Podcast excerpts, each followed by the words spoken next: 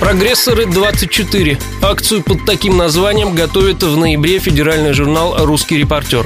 Она будет посвящена предприимчивым людям, которые меняют жизнь вокруг себя. Это общественники, волонтеры, основатели благотворительных фондов и предприниматели, кого принято называть прогрессорами. О них расскажут в течение одного дня журналисты из 40 городов, в том числе Ростова. Героем публикации может стать любой активист, независимо от масштаба его деятельности, объяснила радио Ростова координатор проекта Алиса Плюхина. Этот человек хочет, чтобы мир вокруг него становился лучше, и он предпринимает свои локальные действия. Это не обязательно какие-то масштабные проекты. У нас уже вот появился один из прогрессоров. Это мужчина, который играет на органе, и он захотел, чтобы дети тоже этому научились, и он просто сделал свой такой кружок. Заметки и фотографии можно будет найти на сайте les.media. По итогам онлайн-трансляции русский репортер опубликует обзор о прогрессорах.